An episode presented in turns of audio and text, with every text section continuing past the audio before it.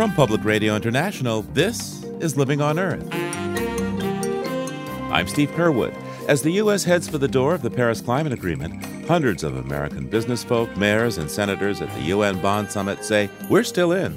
We are here in Bonn to say that we are not saying bon voyage to our commitment to climate action on our planet. That is why we are here also arguing that nature should have fundamental rights. Corporations have all kinds of rights, for better or for worse, under Canadian and American law. And when you put it to people that why should corporations have rights and not rivers, that idea that rights can extend beyond humans to other entities, I find people tend to take a step back and go, oh, let me think about that. That and more this week on Living on Earth. Stick around. From PRI and the Jennifer and Ted Stanley studios at the University of Massachusetts Boston, this is Living on Earth. I'm Steve Curwood.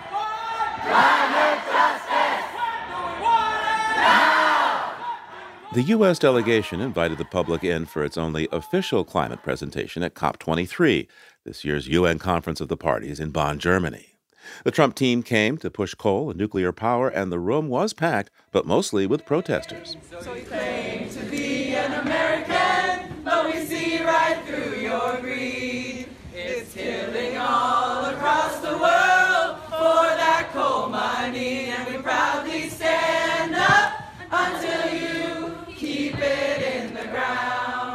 Even as President Trump says he will pull America out of the Paris Climate Agreement unless he gets, quote, a better deal, the rest of the world is moving ahead to fulfill the landmark accord. And if the administration won't do it, a group of American governors, mayors, and business leaders who came to Bonn midway through COP23 say they surely will. They call their bold claim to keep the U.S. committed to its Paris Agreement goals America's Pledge. COP23 President and Fijian Prime Minister Frank Bainimarama kicked off the event.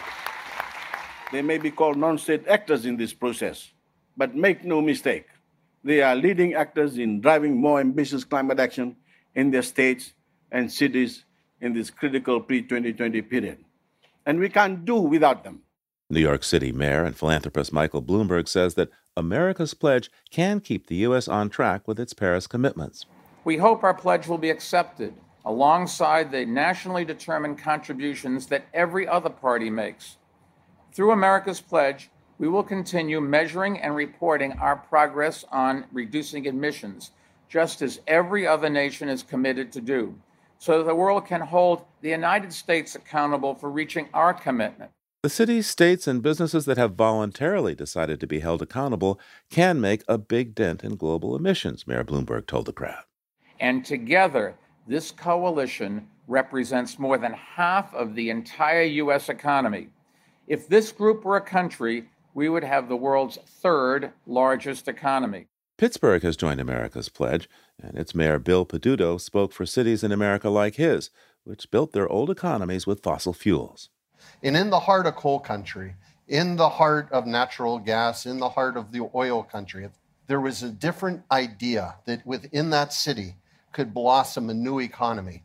And today we see it where there are more people employed in green energy than oil, coal, and gas combined. And Pittsburgh's economy has come back.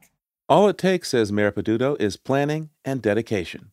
We have to create a Marshall Plan within the United States that concentrates on the areas that have been left behind and the people that feel that this is not a part of their future or their children's future. And let's start building those wind turbines in West Virginia. Let's start building those solar panels in Eastern Ohio. And let's start giving them an opportunity to join with us and change this country's track. California already has a cap and trade program for global warming gas emissions, which includes Canada. And Governor Jerry Brown came to Bonn to offer his roadmap for protecting the climate. So California is the most aggressive, the most far reaching climate action state in the country, in the Western Hemisphere.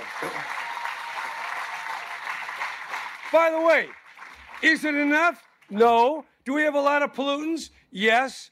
Do we have 32 million cars driving 335 billion miles every year? Yes. Are we going to stop them today? No. Are we going to stop them in time? Yes, if the America's Pledge is picked up by the rest of the country and the rest of the world, which it will. And that's why we're here. Walmart's Senior Vice President of Sustainability, Laura Phillips, spoke for America's businesses as she outlined Walmart's commitment to a greener supply chain we have a responsibility to actually look out into how our products are being manufactured and used and think about the emissions of our products, not just in our own operations. And for Walmart, we've really learned that our work in climate, number one, it's been really good for our business. So we've seen that our investments in energy efficiency, our investments in renewable have saved us a lot of money. Even though the U.S. executive branch of government is rolling back climate action, legislators, including Democratic Senator Ed Markey of Massachusetts, joined the America's Pledge event. We are here in Bonn uh, to say that we are not saying bon voyage to our commitment to climate action on our planet. That is why we are here. And the climate denying policies of President Trump are on thin ice, Senator Markey declared. President Trump might want to cop out on climate action, but we know that COP really stands for can't obstruct progress, that climate, that that that climate outlasts presidents. Massachusetts Democrat Senator Ed Markey. Even though the U.S. is largely standing aside from the Paris Climate Agreement for now, the rest of the world made implementing Paris the primary work of COP23 in Bonn. And with us now to help navigate what's been done and what lies ahead is Alden Meyer of the Union of Concerned Scientists. Hi, Alden. Welcome back to Living on Earth. Thanks, Steve. Good to be with you again. Hey, Alden. Uh, great to have you here. I understand that there was a U.S. Climate Action Center that attracted a lot of attention. Yeah, it did. This was put together by the We Are Still In coalition of mayors and, and governors and business leaders, university presidents, and others that wanted to demonstrate to the world that despite the actions of President Trump announcing he's going to withdraw the U.S. from the Paris Agreement, that major elements of U.S. society remain committed to achieving our goals under Paris. They're taking action to uh, drive the clean energy revolution forward, to uh, decarbonize their business uh, sectors, to uh, make sure that we have a shot at meeting the commitments that President Obama made under Paris. And they really made quite a splash here. And I think they really got the word out that Donald Trump does not speak for the real United States. So, Alden, what were the big takeaways from this year's UN climate conference of the party, COP23? Well, uh, this was kind of a in between COP, in between Paris and uh, the meeting in Poland next year. They had to uh, lay the groundwork for a discussion of uh, collective adequacy of ambition against the Paris temperature targets. Uh, we already know that countries aren't doing enough collectively to come anywhere close to meeting the temperature limitation goals in Paris. United Nations Environment uh, Program put out a report on that uh, the week before the COP, showing that if we stay on the current commitments, we would only get one third of the way to where we need to be by 2030 to have a fighting chance to stay well below two degrees Celsius temperature increase. So that's job one is to lay the groundwork for this discussion next year in Poland about how we will raise our game, try to close that gap. Another thing, of course, they focused on here is the implementation rules for Paris itself, things like accounting for land use, emissions, uh, market mechanisms, emissions trading, uh, transparency and reporting of national uh, efforts to constrain their emissions, which of course has been a primary goal for the United States under both Republican and Democratic administrations for the last uh, decade or so. And then, of course, the perennial issue of finance, which is actually what's uh, the only remaining issue as we speak, pending right now. Uh, there's a big fight going on about uh, how developed countries will be more transparent about how they intend to meet the $100 billion by 2020 per year commitment they made in Copenhagen to help developing countries decarbonize their development paths and also cope with the mounting impacts of climate change. Uh, Alden, there's been a lot of concern about uh, loss and damage, and here's a year where we saw tremendous flooding in the developing part of the world. How are these negotiations addressing uh, concerns uh, by developing countries uh, about how to handle loss and damage?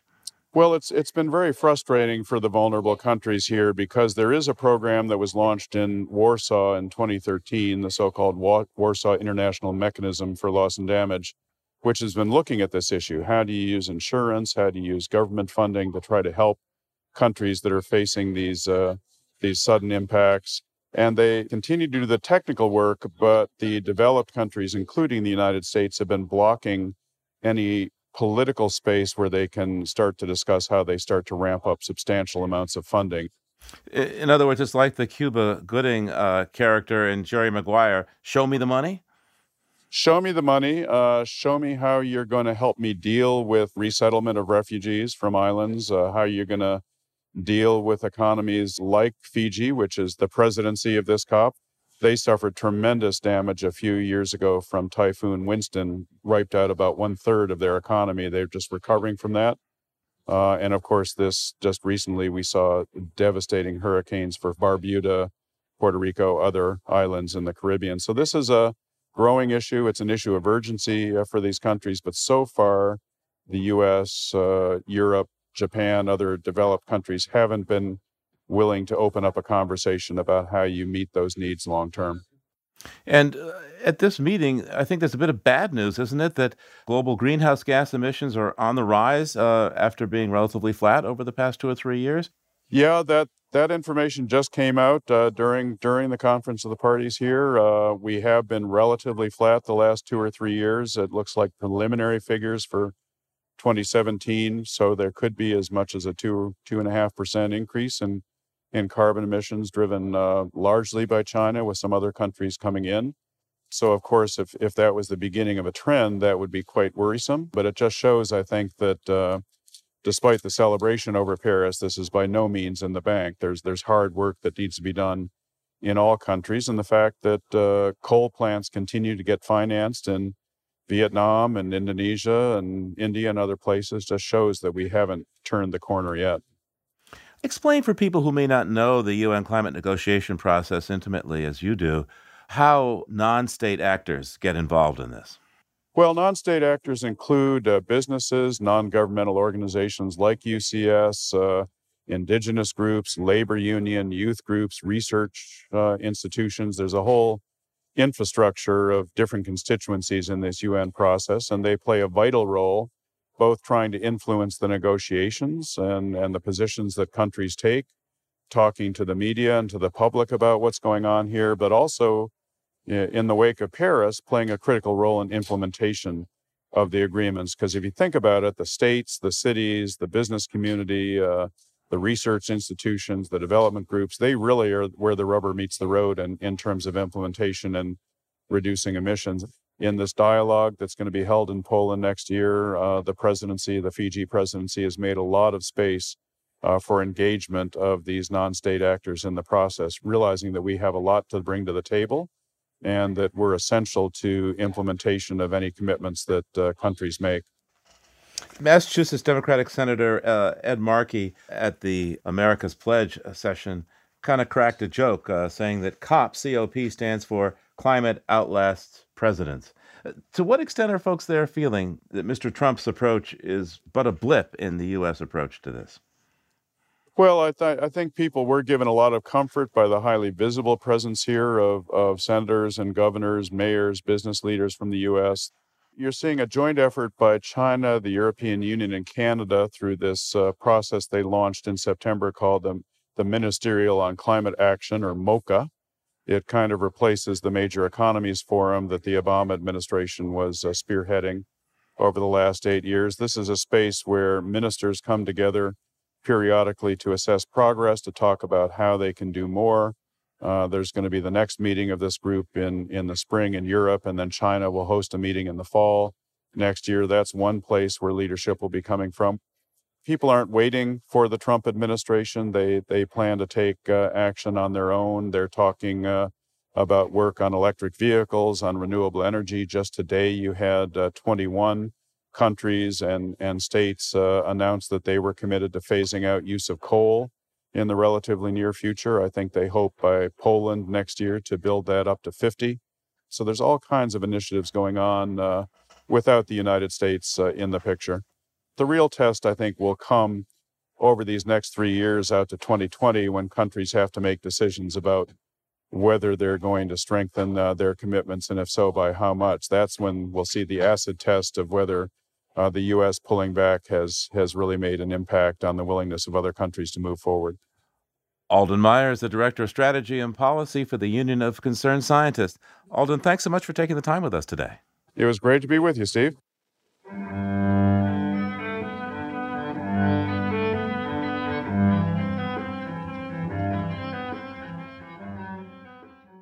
If you like what you hear on Living on Earth, please join us with a gift of $5 or more. Just go to loe.org and click on Donate at the top of the page. And thank you.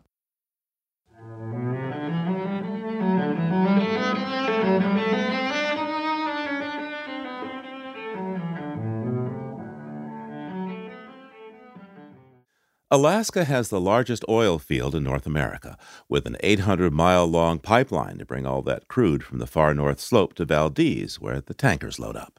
And ever since the Trans Alaska Pipeline went into service in 1977, industry has talked about constructing a parallel one to tap the region's vast reserves of natural gas.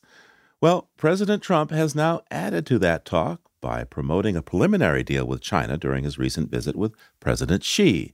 Alaska and China would split the $43 billion tab to finance and build the pipeline and terminals, and China would guarantee the purchase of the gas. Alex de Marban is an oil and gas reporter for Alaska Dispatch News, and he joins us now. Welcome to Living on Earth, Alex. Thank you very much. Glad to be here. So, why is getting liquefied natural gas to Asian markets such an attractive option for Alaska? Well, one of our projects for Gasline in the past had looked at moving gas to the lower 48. It would just be gas, gas. It would not be liquid gas. That changed once we had the shale revolution in the lower 48. There's plenty of gas there now. So then it became a matter of looking at what other markets are out there. So about six years ago, the state began looking at moving gas efficiently to Asia. Tell folks where this pipeline would actually be built. So the pipeline would go from the Prudhoe Bay oil fields, where the gas is now, and it would follow the Trans Alaska pipeline for much of its route and connect essentially the Arctic Ocean to our Cook Inlet in southern Alaska. So it would move the gas 800 miles from northern Alaska to southern Alaska. And there, in a little town known as Nikiski, the gas would be turned into a liquid in a, another costly construction project there and then put onto tankers so it could be shipped overseas. So there's natural gas up on the north slope there at Prudhoe Bay. What happens to it now? The natural gas is being reinjected back into the ground to keep the pressure up in the underground reservoirs. So it's had a very vital existence because it's essentially allowed for much more production of oil on the north slope. So the production of oil up there has been far greater than anticipated, and gas is playing a huge role in that. What's the state of Alaska's economy like right now? And, and how could this deal to put in a natural gas pipeline from the North Slope affect the overall economic situation there? Well, we're in a recession. We have the nation's highest unemployment. We've lost a lot of jobs, particularly high paying jobs in the oil fields. So we are desperate for a project. There's uncertainty about how much this would financially benefit us, but certainly in the hundreds of millions right away if it pans out as the state says it would, and billions as the debt is paid off 20 years after it begins production. So we could easily shrink our deficit. So I gather the deal would involve having the state help finance this thing. What are the barriers there? Well, the barriers to the state helping finance this thing is that we don't have a lot of money. We have a very guarded, protectionist view of our Alaska Permanent Fund, which has about $63 billion and largely seeded with oil revenues that have grown over time. So, a lot of Alaskans would be politically opposed to that being used for this project. So, where does Alaska get the money? We're not quite sure. That's why we need big partners for this project. So I gather that a firm commitment isn't expected from either the state or the Chinese until sometime late next year. What's your opinion about how likely this deal is to actually go through? I would give it less than 50%. Well, so on the one hand, you have a lot of LNG competitors around the world, lots of LNG projects for China to choose from. And significantly, we have here in Alaska at this point a high cost project with an uncertainty about the price of gas once the project starts moving gas. On the plus side, we are close to China relative to other LNG projects. We can really reduce shipping costs. We've got a huge amount of gas that once someone swallows that pill up front and agrees to invest, this can move gas for decades. So, but still, I would think less than 50%. And uh, hopefully, I'll be surprised as an Alaskan with family and, you know, mortgage and all that stuff. Now, it seems to me that this was the biggest deal that Trump brought back from his trip to Asia. How much of this was for show and how much of this is, well, going to go? Certainly, there's an incentive for show here with Trump blasting China over the trade deficit and wanting to show that it's being lowered. That was there for show. Now it's up to the state and China to get past those political considerations and make something go. Alex de Marban is a reporter for Alaska Dispatch News. Thanks so much for taking the time with us today. Yeah, thanks.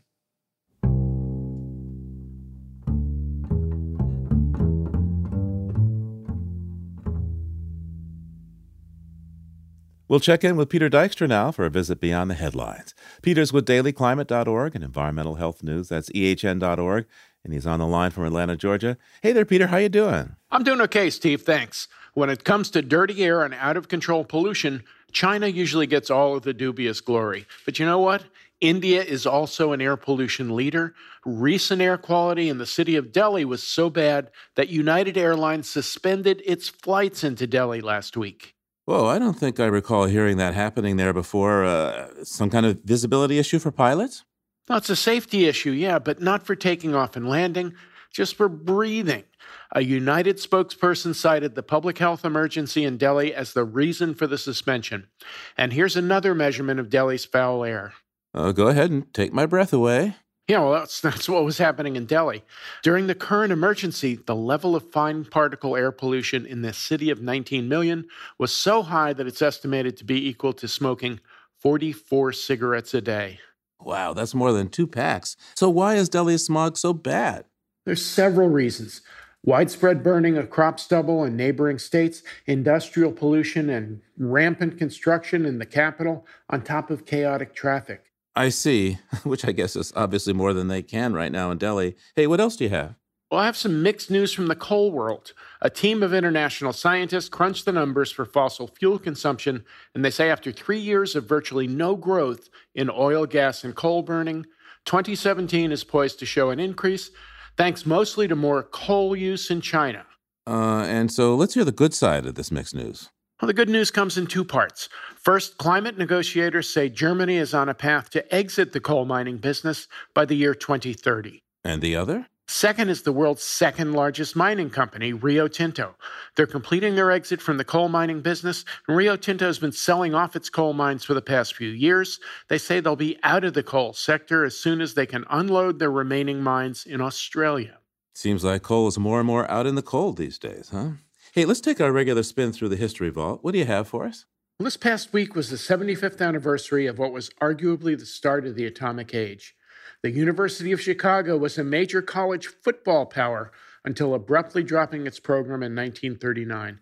And what better use for an unused football stadium than to split the atom for the first time? In 1942, Nobel laureate physicist Enrico Fermi built a makeshift lab beneath the football grandstand, and a few weeks later, the first self sustained atomic chain reaction took place. So, one of the defining factors of the 20th century began under a football stadium grandstand, huh? That's right. And here we are well into the 21st century. The University of Chicago has restored a small scale football program, and the world has restored its interest and its anxiety about the bomb. Well, let's just hope they don't drop one of those. Thanks, Peter. All right, Steve. Anytime. We'll talk to you soon. That's Peter Dykstra of dailyclimate.org and environmental health news. That's ehn.org. And there's more on these stories at our website, loe.org.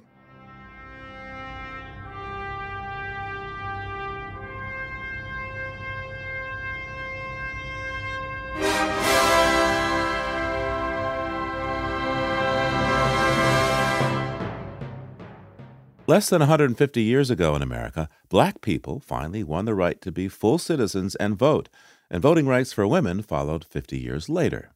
And less than two decades ago, people in America won the right to marry whomever they choose, regardless of gender. Over time, the rights of people to fairness and equality have expanded, and now there is a move to extend intrinsic rights to exist to nature. Environmental lawyer David Boyd has written a book called The Rights of Nature A Legal Revolution That Could Save the World. He says trees, rivers, and ecosystems have basic rights that we, as a part of nature ourselves, are morally bound to honor. David Boyd teaches law at the University of British Columbia, and he joins us now from his home in the San Juan Islands. Welcome to Living on Earth, David. Oh, it's a real pleasure to be with you, Steve. So, a legal revolution that could save the world. Explain the concept of personhood rights for nature and why you believe it's not such a wacky idea. Okay. Well, you know, people think of a wacky idea as being human rights for nature, and that's not what we're talking about here. We're not talking about chimpanzees or endangered species or ecosystems having human rights like the right to vote. What we're talking about is legal recognition of the rights of animals, species, and nature. And in our Western legal systems, we've recognized the legal rights of non human persons for many, many years. So, examples include municipalities and corporations that we designate as legal persons. And then through the law, we articulate what are the rights of a corporation, for example. So now what's emerging around the world in terms of the rights of nature are what are the rights of a river? What are the rights of a chimpanzee? What are the rights of an ecosystem? So we have to be quite clear in distinguishing human rights, which we're not talking about, from the rights of legal persons, which we are talking about. Now, you live among the San Juan Islands off uh, Vancouver and Seattle. And you write in your book about your relationship with a particular set of sentient creatures, and you suggest that maybe they inspired you to do this work. Talk to me about those creatures and what you've observed and why they inspired you. Uh-huh.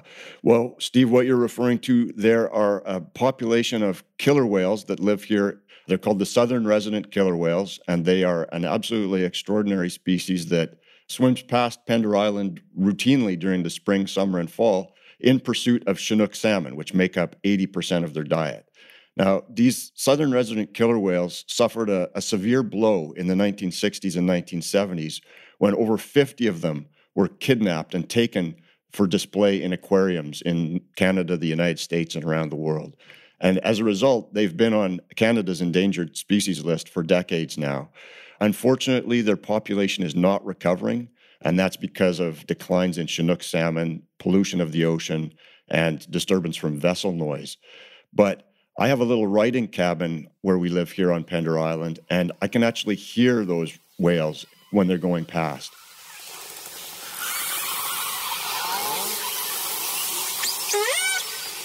Once I was on a sailboat and the captain threw a hydrophone overboard when we came across a pod of killer whales. And I can tell you that about 12 of us were on board, and all of us were literally in tears listening in on the communication. I would call it a conversation between these killer whales.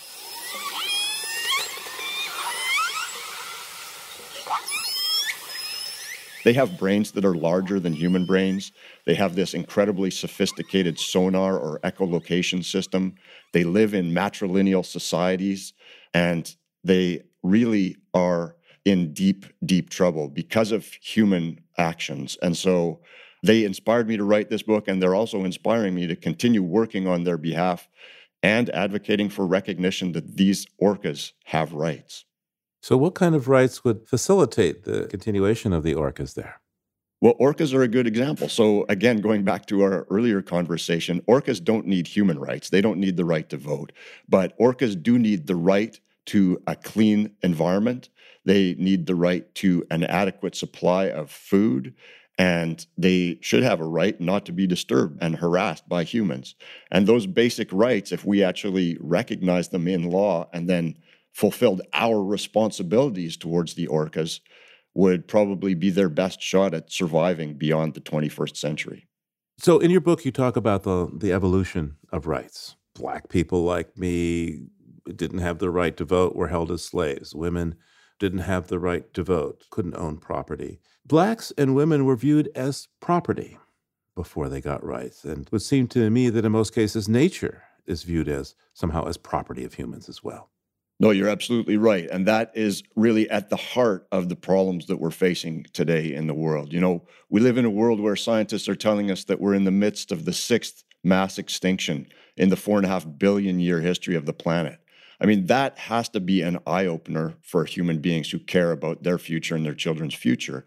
And one of the things that's driving that mass extinction is the fact that we regard nature and animals, whether domestic animals or wild animals, as property.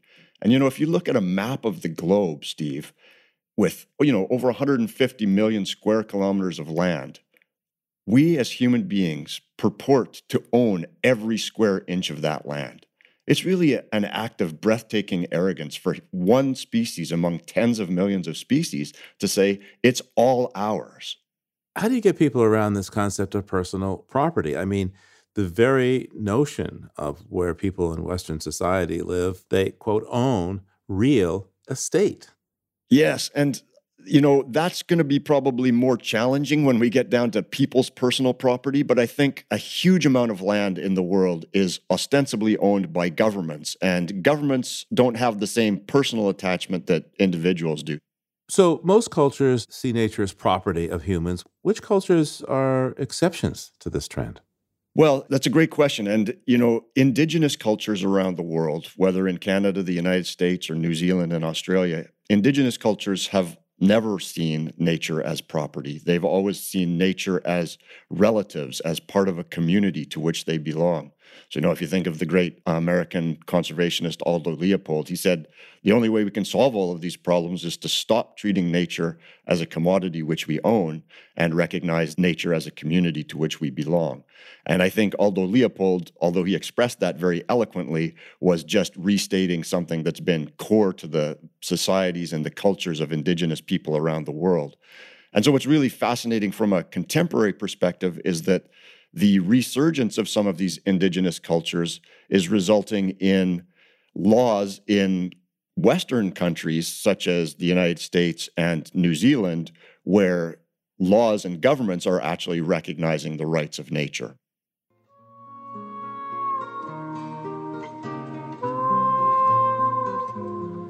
That's environmental lawyer David Boyd.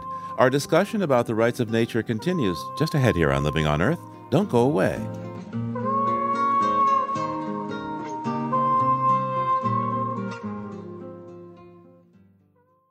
Support for Living on Earth comes from the Gordon and Betty Moore Foundation and from a friend of Sailors for the Sea, working with boaters to restore ocean health.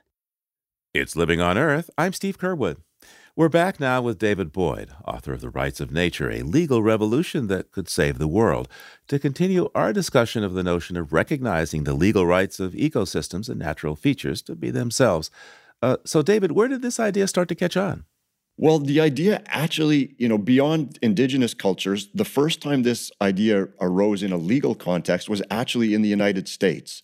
It happened when Walt Disney, the great movie mogul, was proposing a ski resort development in a beautiful area of California's Sierra Nevada mountains, known as the Mineral King Valley. And in one of the first environmental lawsuits in American history, the Sierra Club challenged the approval of this ski resort and actually succeeded in getting an injunction to block its construction. However, Walt Disney appealed that court decision and was successful in overturning the injunction on the basis that the Sierra Club had no standing to bring the lawsuit, that no Sierra Club members were being personally or financially harmed by the project. And the Sierra Club then appealed that to the Supreme Court of the United States, you know, the highest court in the land. And so when the, this case about the proposed ski resort in the Mineral King Valley went to the Supreme Court of the United States, Justice Douglas wrote a very powerful dissenting opinion in which he argued that if ships and municipalities and corporations could be viewed by the law as persons, then so too should pileated woodpeckers, coyotes, trees, and the valley itself.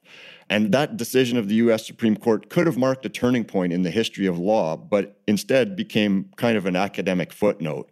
Justice Douglas was unable to persuade any of his colleagues to go along with his radical conception of rights for nature. And so the whole idea of rights for nature kind of languished in academic obscurity from the 1970s until the 21st century. And then it really has been resurrected both in the United States and around the world with increasing frequency over the last 10 years.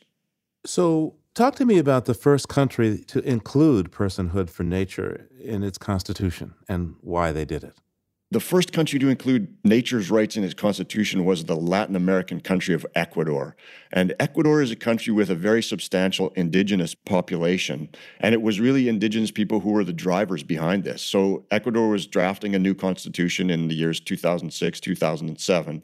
And a coalition of indigenous people came forward with the idea that the constitution should include not only human rights, but rights for what they call Pachamama, which is a Quechua word for Mother Earth. And they were so persuasive that they managed to convince the Citizens Assembly that was drafting the Ecuadorian Constitution to include a series of articles in that Constitution which do recognize the rights of Pachamama. And that revolutionary constitutional document has now been incorporated into more than 70 different environmental laws and policies in Ecuador. So it's permeating the entire legal system. It's in their criminal code, it's in their environmental code.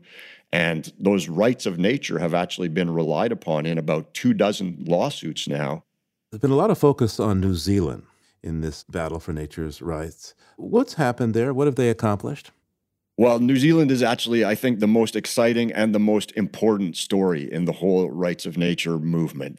New Zealand is a country, again, that has a substantial indigenous population, and it's the Maori people of New Zealand who have been the drivers behind recognition of the rights of nature in New Zealand. There have been long-standing negotiations in New Zealand taking place to try and right the wrongs that were inflicted upon the Maori by the colonial government over the course of the past 150 years. And about five years ago, a fascinating agreement emerged dealing with a river called the Whanganui River, which is of great cultural importance to certain Maori subtribes. And this agreement was revolutionary in that it designated the Whanganui River as a legal person and articulated a series of rights that the river possesses, and then created a guardian kind of model, which would be comprised of Maori individuals and government of New Zealand individuals who have a mandate to ensure that the rights of the Whanganui River are protected. That agreement was translated into law. A law was passed by the New Zealand Parliament earlier this year. And that was actually the second rights of nature law because in the interim, a second law had been passed dealing with an area formerly known as Te Urewera National Park. And again, this was land that had been wrongly taken from the Maori over the course of the past 150 years. The national park was created in the 1950s on land that the Maori at that time and for all time had consistently asserted was their land. Now, in the course of negotiations between the New Zealand government and the Maori, they actually reached a verbal agreement that the government would return that land returned the national park to the Maori. But at the 11th hour, the Prime Minister of New Zealand phoned the chief negotiator for the Maori and said, We can't do it. It's a bridge too far.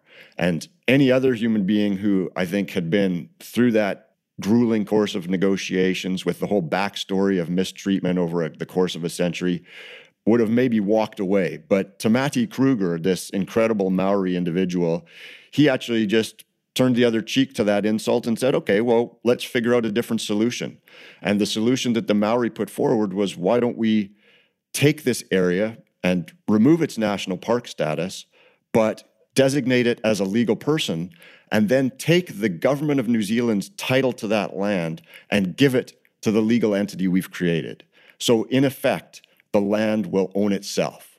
And so, this area of 400,000 acres on the North Island of New Zealand is now the first place I'm aware of in the world where humans have relinquished our assertion of ownership and recognized that it's actually probably more sensible and certainly more sustainable for the land to own itself. So, where is the United States on this issue? What have been our legal turning points for nature? Well, you know, the United States is a fascinating country from a legal perspective. As I mentioned earlier, it was the Sierra Club lawsuit about the Mineral King Valley that led to this whole idea of rights of nature gaining currency. But more recently, what we've seen in the United States is a revitalization of those ideas at the community level. So we have a grassroots movement in the United States that is achieving remarkable transformation. So the first American community to pass a rights of nature ordinance was a small rural community in Pennsylvania called Tamaqua Borough. And the citizens there were really concerned about a proposal to spread sewage sludge on agricultural land around their community. And they were worried about the potential impacts on their drinking water.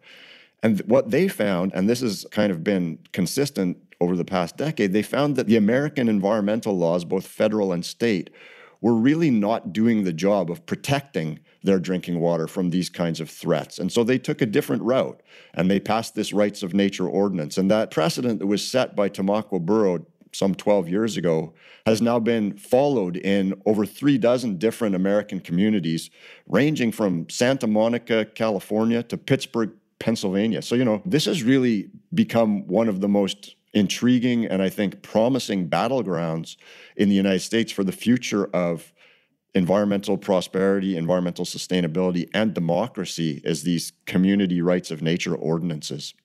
Now, there's a lawsuit filed against the state of Colorado that seeks to win personhood for the Colorado River. What are the problems that the river is facing, and how would legal personhood help the Colorado? Well, the Colorado River, which is, as you know, one of the great natural phenomenons of the United States, having carved the Grand Canyon. I mean, just sit back for a moment and consider that, that the Grand Canyon was carved over eons by the Colorado River. I think the biggest single problem facing the Colorado River in the year 2017 is human overexploitation. I mean, this is a once great river, which in some years is reduced to a trickle before it reaches the ocean. And that's because too many people are taking too much water for agriculture, for industry, for municipal uses.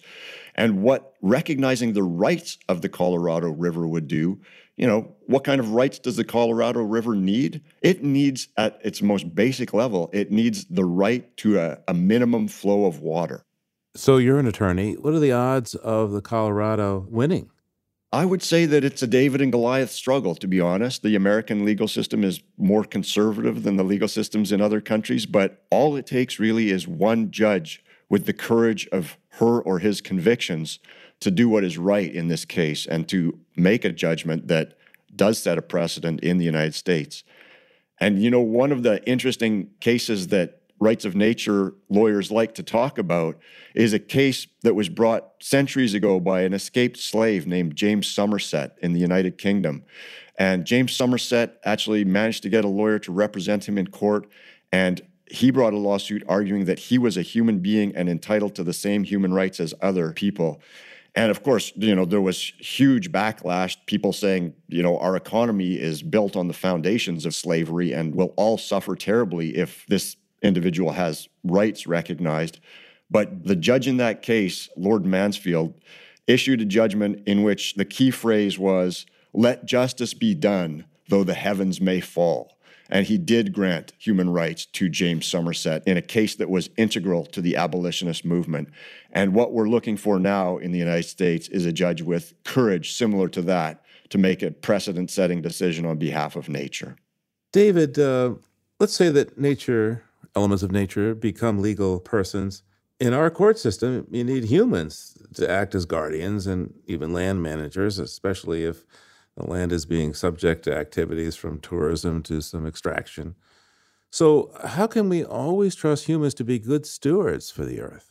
Well, that's the question that they've answered in New Zealand, Steve. So, these laws that the two laws they've passed in New Zealand designating the Whanganui River and Te Urewera as legal persons and then transferring title to those legal entities.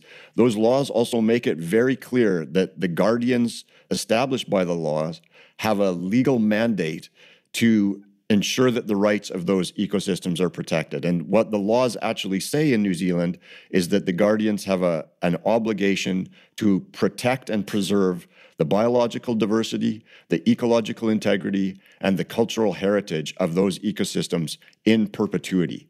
So that's a crystal clear legal mandate. And I'm confident that there are literally millions of people in the United States and Canada who would be thrilled to have the opportunity to serve as legal guardians on behalf of ecosystems, species, and animals in their communities. So, David, when you run into skeptics, what's the one thing you say that you think has gotten you the most conversions to this way of thinking? I guess if there's one argument that actually has tended to maybe change the minds of some critics, it's the comparison with corporations. Corporations have all kinds of rights, for better or for worse, under Canadian and American law. And when you put it to people that why should corporations have rights and not rivers? You know, neither of them are humans per se, but that idea that rights can extend beyond humans to other entities when it's put in that kind of a context, I find people tend to take a step back and go, oh, let me think about that. In other words, you're saying that uh, you're not only going to elevate the rights of nature, but you're also going to change the way humans relate to nature, huh?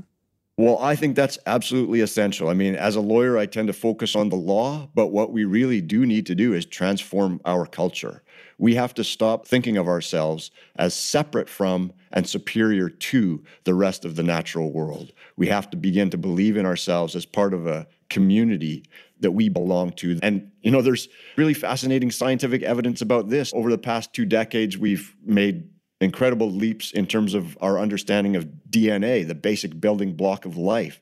And we now know that human beings, we share DNA not only with chimpanzees and gorillas, we share DNA with every other form of life on the planet, from fungi to fir trees, from aardvarks to zebras. And so if you look at life on Earth through that lens, we are all relatives. And not only should we be treating our other human relatives with much greater respect and compassion, but we should be extending that respect and compassion to all of our living relatives. David Boyd teaches environmental law at the University of British Columbia, and he's author of The Rights of Nature, a legal revolution that could save the world. Professor Boyd, thanks for taking the time with us today. Oh, it's been a real delight. Thanks for having me on the show, Steve.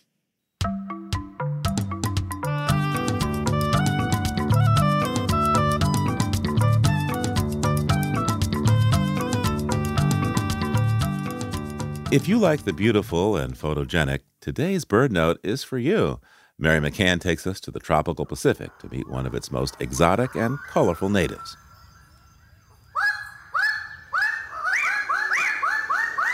It's early morning on the island of New Guinea. The lowland forest erupts with the crowing calls of male Raggiana birds of paradise. Groups of male Raggiana birds of paradise perform elaborate displays to attract females. The size of small crows, the males have a yellow head, bright green throat, and a lush mass of fine russet orange plumes that hang well beyond their tails. In a sequence known as the flower display, the males hang upside down with their wings flexed downward while flaunting those russet plumes upward. Birds of Paradise. An aptly exotic name for this most varied and extravagantly decorated group of birds. All 43 species are found on New Guinea or nearby. Picture one named the ribbon tailed Astrapia as it flies along the forest edge. With an emerald green head and velvety black body, the Astrapia trails two slender white tail plumes a full three feet behind its body. They undulate like fine ribbons in the breeze.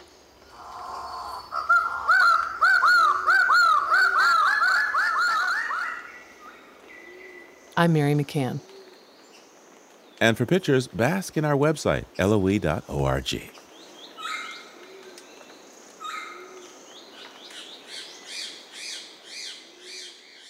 Next time on Living on Earth, why fisheries matter to landlubbers. Too often we stand on that dock and we gaze wistfully out at the wine dark sea and think that a fishery is something that happens over the horizon of our attentions. But it is people, it is action, it is an economy. And it requires working waterfronts as well as fish. That's next time on Living on Earth.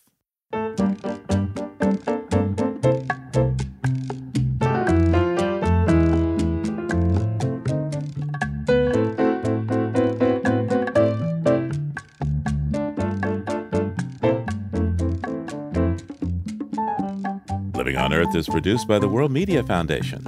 Our crew includes Naomi Arenberg, Bobby Bascomb, Savannah Christensen, Jenni Doering, Noble Ingram, Jamie Kaiser, Don Lyman, Helen Palmer, Adelaide Chen, and Yolanda Omari.